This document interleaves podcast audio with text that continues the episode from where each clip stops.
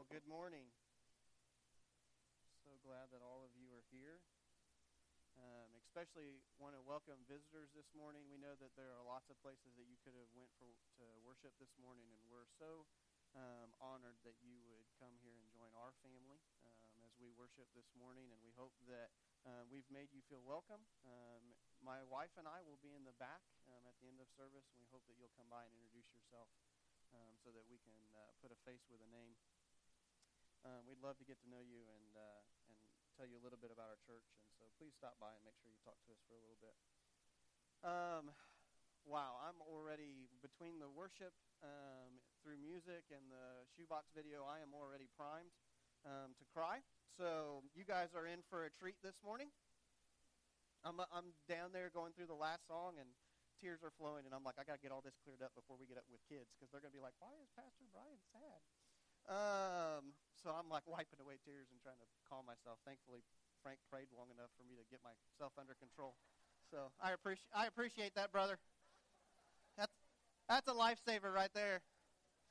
So uh, so yeah, you guys are primed for something today. Um, the last few weeks we've been talking about um, just the basics of the church. We've been talking about the foundational aspects of who we are. Um, and this week we're going to change, we're going to shift um, and, and move on from that series and go to a new series. We're going to be focusing in Revelation. Um, it'll be chapter 2 and chapter 3 that we're going to be doing over the next few weeks. I won't tell you how many because otherwise you won't come back. Um, but we're going to be looking, if you can listen to this next part, you'll figure it out. We're going to be looking at the seven letters to the seven churches. Um, and so it's an interesting um, it's an interesting set of passages because the book of Revelation as a whole um, is somewhat difficult to interpret at times. There are times when you read Revelation, you're like, I have no idea what this means or what this says. Um, but these two chapters in particular, chapter 2 and chapter 3, are pretty clear cut.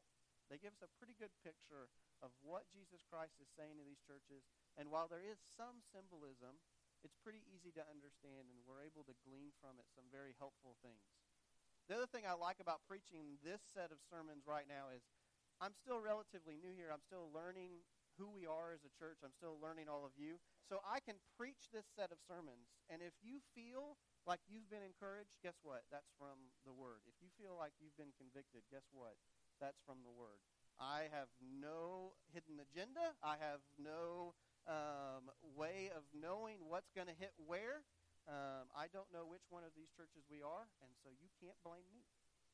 So, um, but I'm looking forward to this sermon series because in most of the letters, at some point it says, Those who can hear, hear what the Spirit says to the churches.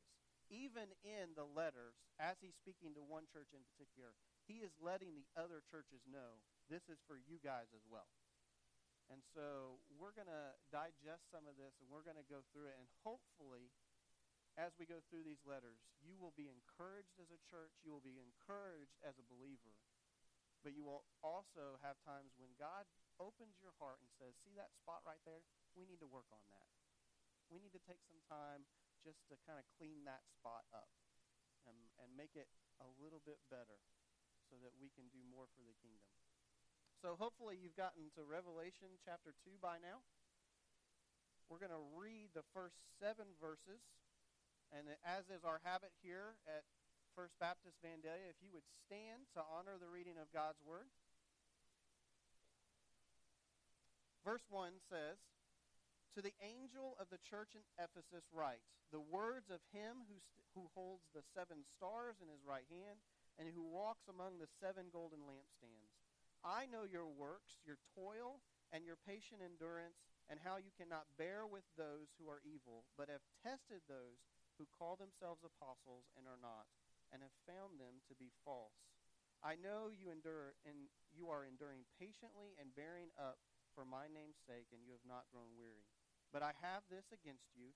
You have abandoned the love you had at first. Remember, therefore, from where you have fallen, repent and do the works you did at first. If not, I will come to you, remove your lampstand from its place, unless you repent. Yet this I have, this you have. You hate the works of the Nicolaitans, which I also hate. He who has an ear, let him hear what the Spirit says to the churches. To the one who conquers, I will grant to eat the tree of life, which is in the paradise of God. Let's pray. Father, we thank you so much as we come before you as a body of believers that you promise us that where we are gathered, that you will be there that your spirit will descend, that it will be present. We thank you this morning as we worship you in song, as we worship you through our offering, as others gave worship to you through their talents and gifts, that you have been present here. Father, we pray that as we share the share your word, Lord, as we look at it, as we study it, that you would bring it to life in our hearts, Lord, and that we would experience you in a new way pray that you would speak to us this morning because we are listening. Pray this in your name. Amen. All right. Thank you for standing. You can have a seat. Make sure get everything back up here. Um, a little bit about the context um, for the city of Ephesus before we dig in. And we'll do this before we do each letter because there's some interesting aspects to the letter if you know what the city is doing and what's going on there. Now, Ephesus, we don't get as much of that, but there's still some pretty pretty interesting things that we need to be aware of. This city was a large city. It was probably about a quarter of a million people based on most estimates. So it was there was a lot of people there. part of that's because it was a wealthy city. It had a large port. It had roads that led in most directions out from it. So it was a center of wealth. And so people would come for that. It was also a center of religion. Um, it had the Temple of Artemis, which Alexander Great named one of the seven wonders of the ancient world. It also had a large Jewish community. It was a center for the occult. And so there was a lot of different religions in this place. And the people of Ephesus were known to be fascinated with magic, with spirituality. And so this church that was planted in Ephesus was constantly under attack from all these different belief systems. They were also under attack from inside as different people inside began teaching things that didn't line up with the gospel. And so this church was always struggling with those aspects. This church also had quite a history. Um, the church was planted by Apollos. Um, we see in Acts that Apollos goes to Ephesus and begins to preach the gospel um, according to John. Really, it's the it's the baptism of John the Baptist. He Apollos had not yet um, heard of Jesus. He had he had only heard of John the Baptist. It was at Ephesus that two of um, Paul's disciples grab him, tell him about Jesus, and he begins. Apollos begins to plant that. Then we have Paul come along. Paul comes along. He meets some of these believers that Apollos had encountered. He plants the church. He waters the church. He really gets it going. And he spends three years there, which is longer than any of the other church plants that he spends. Um, and he develops some really impactful relationships with those people. You also have Timothy, who was one of Paul's closest uh, mentorees. Um, Timothy is a pastor there.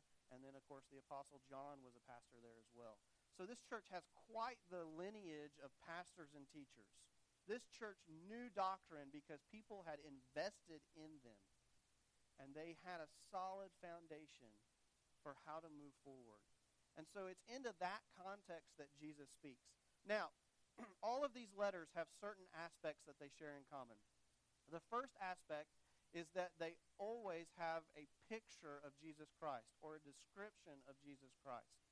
And so in this first, they also have um, a encouragement or a word of um, exaltation for, for them to know what they're doing right. They have a word of rebuke for something that they may be doing wrong. Um, then they have a way to correct that. They have a call to repentance. Um, and with that comes also a call of if you do not repent, this is what's going to happen. And then they have a promise for those that endure. And Ephesus, the letter that's written to them here is a picture of all those. Not all of those letters will have those components, but most of them do. All right. So first, let's look at verse 1 in that chapter where it gives us the description of Christ. It says, The words of him who holds the seven stars in his right hand and who walks among the seven golden lampstands if you'll go back to chapter 1, in fact, I would encourage you this week to go back and read chapter 1 of Revelation because it gives you some context for the rest of the book, and it also has an incredible picture of our risen Savior. And it reminds us of who he is and the power that he has. But it also, in, at the end of that chapter, tells us what those seven stars and what those seven golden lampstands are. The seven stars are the seven angels of the churches. Now, there's different um, theories on what these angels are. There are many that believe that these are literal angels, that they're God's messengers to these churches, that they protect the church in spiritual warfare, they fight on their behalf, and there's some backing to that. There's also a theory that these are the pastors of these churches. Um, you know, nothing like a pastor getting called an angel. I kind of like that myself. But um, good, some of you laughed. I was hope I was worried about that one. Um, but it could be that it's the pastors. It doesn't really matter because the idea here is that Jesus is in control. That Jesus is holding them in his right hand, and he is the one that tells them whether to go left, to go right, to stop, to go forward. It is he that is in control and no one else. And for a church that is constantly bombarded by people that are saying what you are teaching is wrong, our way is better, it is important for them to remember the authority of Jesus. We also have the lampstands, and in verse in chapter one, it tells us that those lampstands are the churches themselves. I love that picture of a church. You have the church, the lampstand, holding up all the individual candles, all the individual believers, tying them together, providing them with a place to, to settle and to be where they can shine their light into a dark world that needs it. And so you have these lampstands that symbolize the churches themselves, and Christ is walking among them. He is caring for them, He is fueling them, but He is also observing them. He is the one that can see into the heart of the church and say, this is what's good and this is what needs correction. He has the authority to do that. Just like our own parents have the authority to speak truth into our lives and give correction like anyone else or unlike anyone else, so too Jesus Christ has the authority and the ability to look into our lives as individual believers and as a church and speak truth and correction into our life. And so it's got meaning, it's got depth there. So he has total authority, and he has the authority to speak into us. The second thing that we see in this letter is we see a commendation, a word of encouragement, and a word of rebuke. First, we'll look at that word of re- uh, commendation or that word of encouragement. In verse 2, it says, I know your works, your toil, your patient endurance, how you cannot bear with those that are evil. And so the first thing we see is that they worked. They were active. Okay? And so this was not a lazy church. This church was about doing the things that they knew they should be doing. They were not sitting in service, just being. And you know what? When I see one of the things that we saw when we were in the process of coming to Vandalia was we saw a church that had a lot of activity. And that encouraged us. We heard about the prison ministry. We heard about Awanas. We heard about the youth group, the shoebox ministry. Okay? Many other things that I could go on and share. And we, we saw a church that was active. And the encouragement that the Lord gives here is that he sees that. That doesn't come go unnoticed by him. I think sometimes we forget because of the way that we often preach and the things we often teach. Sometimes we kind of come to church with this idea of, oh, I'm going to be disciplined again. Oh, I'm here for correction again. And I hope that's not the case. I hope that you understand that God, as a good father, also sees the things that you are doing right. He sees your acts of obedience. He sees your activity for the kingdom. He is blessing that, and He is blessing you for that, and He wants to encourage you. In Hebrews, it talks about that cloud of witnesses that is cheering us on. We have a cheering section.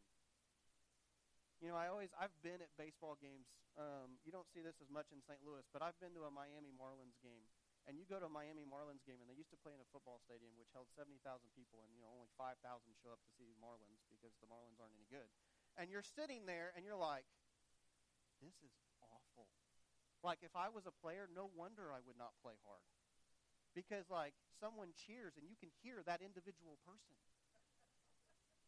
Like, you hear someone yell an insult and you actually can make it out and point them out in the crowd. It's horrible. But we don't have a small cheering section. We have the King of Kings. We have the Lord of Lords. We have all of heaven cheering us on, encouraging us, desiring us for us to go farther and to take the kingdom farther. And so let me be an encouragement this morning. Many of you are active, many of you are doing things for the kingdom, and your Father sees that. And He is excited about it, and He wants to bless that and have you continue that. A second, a second word of encouragement here is that they are patiently enduring. Okay?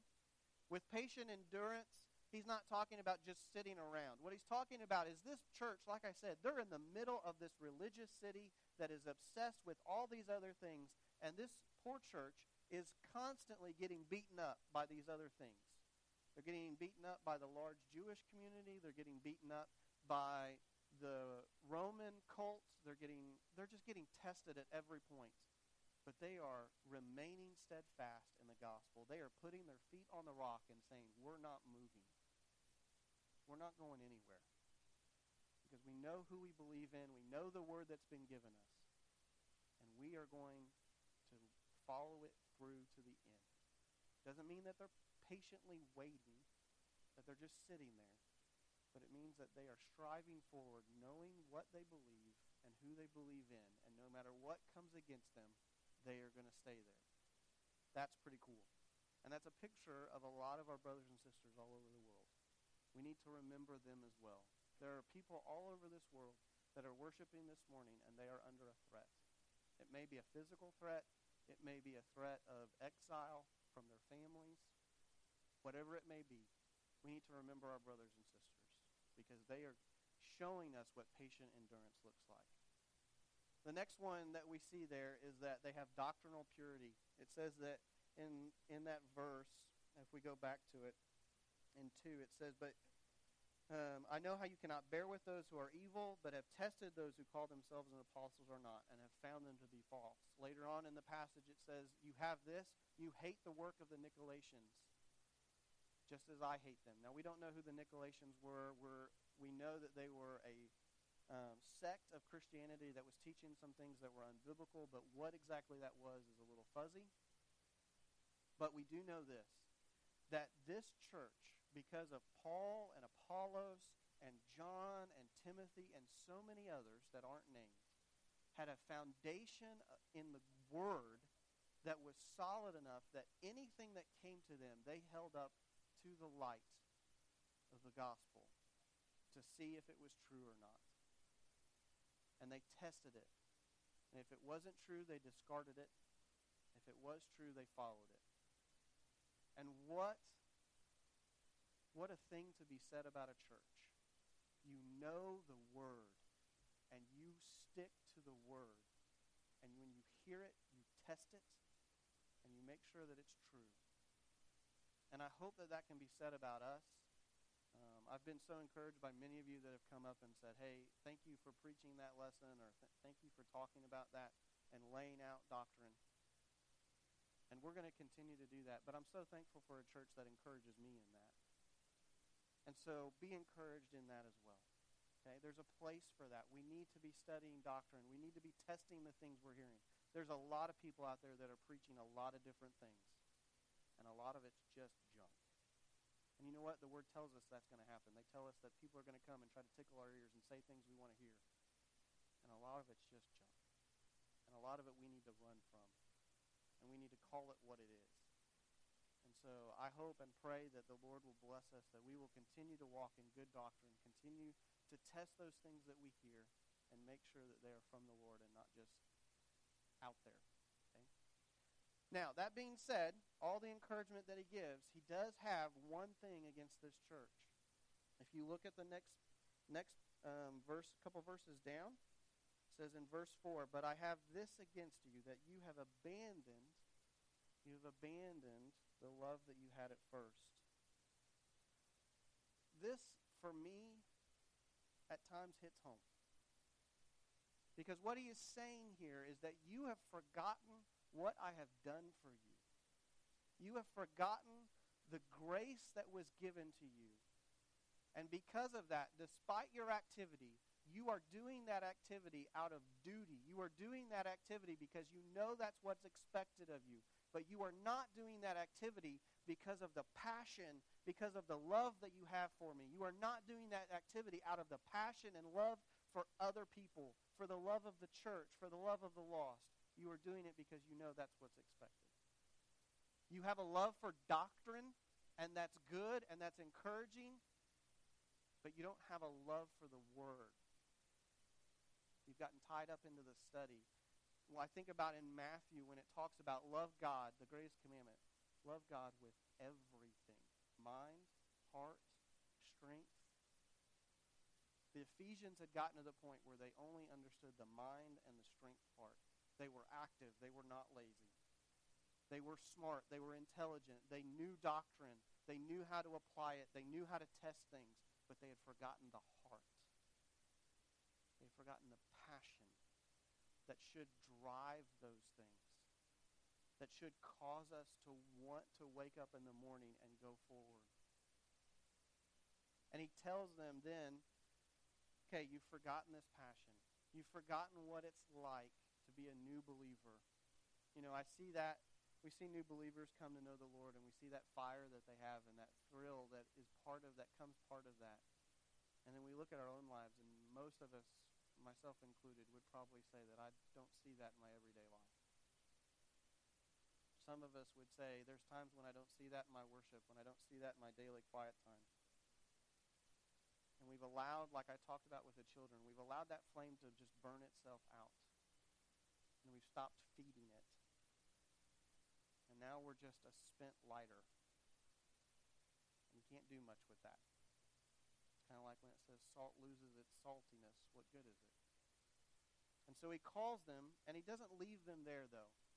He doesn't say, okay, this is what's wrong with you. Okay, fix it. He tells them, this is how you fix it. And so in the next passage, as we go on on to the next verse, it says in verse 5, Remember, therefore, from where you have fallen, repent, and do the works you did at first. So he gives correction. That first correction is to remember. We've talked a lot, whether it's on Sunday mornings or on Wednesday nights. We've talked a lot about telling your story. Sometimes that means telling your story to yourself. When you wake up in the morning, of reminding yourself of what he saved you from and how he saved you. Of the things that he's done in your life and the things that he is doing in your life. Constantly. Because I will I will bet you everything that if you will tell yourself your, that story, if you will remind yourself daily of what he did for you and what he is doing for you now, that it will not it cannot fail to ignite something inside of you.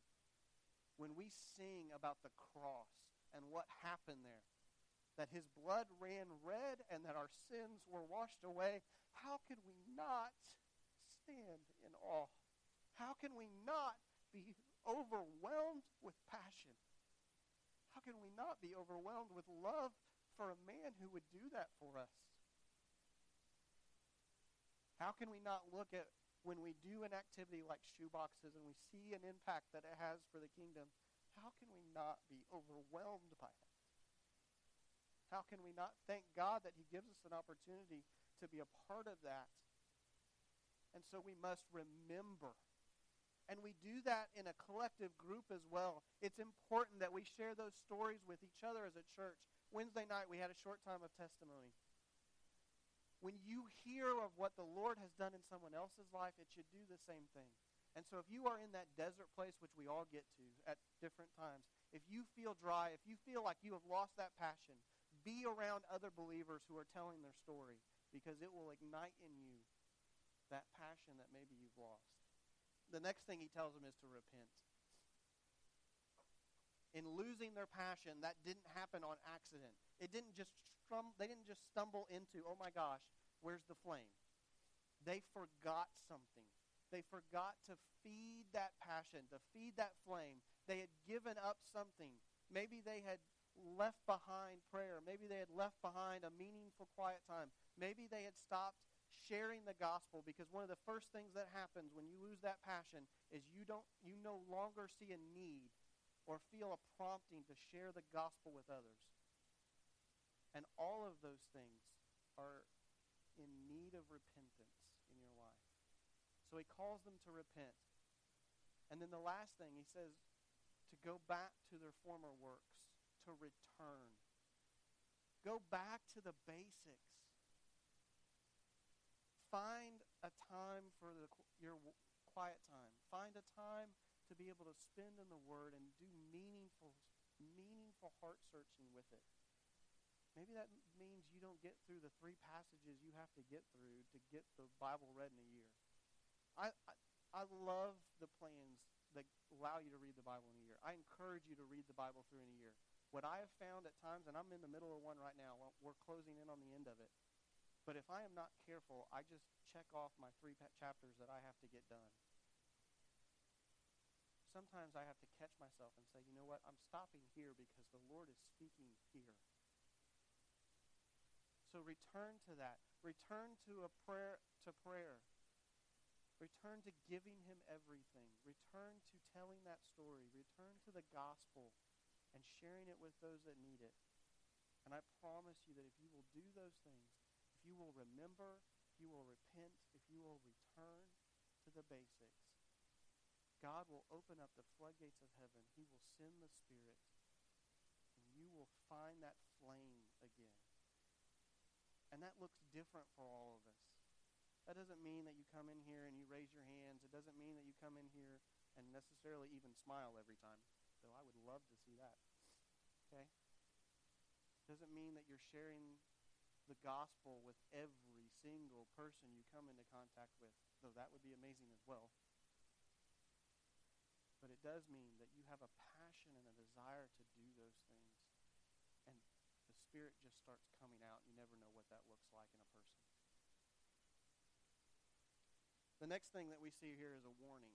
And this is the one that I, I don't like talking about. But we see a warning, we see a consequence. He says in that verse, after he tells them to repent, to come back, he says in 6, or sorry, in 5, if not, if you won't do these things, I will come and I will remove your lampstand from its place unless you repent. Remember what we said the lampstand stood for? The lampstand was the church. It was the pedestal upon which the other believers depended upon. So when he says that he's going to remove the lampstand, this is no light thing. When he says he's going to remove your lampstand, he is taking away your ability to influence your community. He is, he is taking away your ability to influence your world. What Christ is saying here is if you refuse to be passionate, if you refuse to repent and come back to me and fall in love with me, you refuse to give me everything and to be what you're supposed to be as a church. We talked about this four weeks ago. What, why do we exist? What are we supposed to be doing? If we refuse to obey that, then he will cease to bless us as a church and he will remove our influence. And sadly, we see this happening. We think about the statistics that are shared with how many thousands of churches are closing their doors every year. And I believe firmly that it's because they lost the passion and then they wouldn't turn around. They wouldn't remember, they wouldn't repent, they wouldn't return. And God said, okay, if that's the way you want it, I'm taking this away. There is consequence when we don't obey. There's consequence when we don't listen. We learned that as children, but we struggle to remember that as adults. I struggle to remember that as an adult. That there's consequence to those actions. And so if we are not careful as individual believers, as a church, to keep fueling that passion, to keep repenting, to keep remembering, there will be a consequence to that. But there's also a promise. And I love that he ends with this. Go down to 7. He says, He who has an ear, let him hear what the Spirit says to the churches. And to the one who conquers, I will grant to eat the tree of life, which is in the paradise of God. But eat of the tree of life, which is in the paradise. It's the picture of our ability and the opportunity that we have as believers to spend eternity with Him in heaven. What a promise. And what I love about this is this is a direct correlation to Ephesus. He didn't accidentally say this to this church because one of the symbols of the church was a date tree. It was on their coins, it was on many of their buildings, it was a sign of life, it was a sign of fertility for the people. And Christ is making a direct correlation and saying, You think a date tree is good, wait till you get to what I have. He's saying, I don't care what you have on earth, I don't care what joys are here. I don't care what pleasures are here. I don't care what you think you have, what you think you own, what things that you take pleasure in.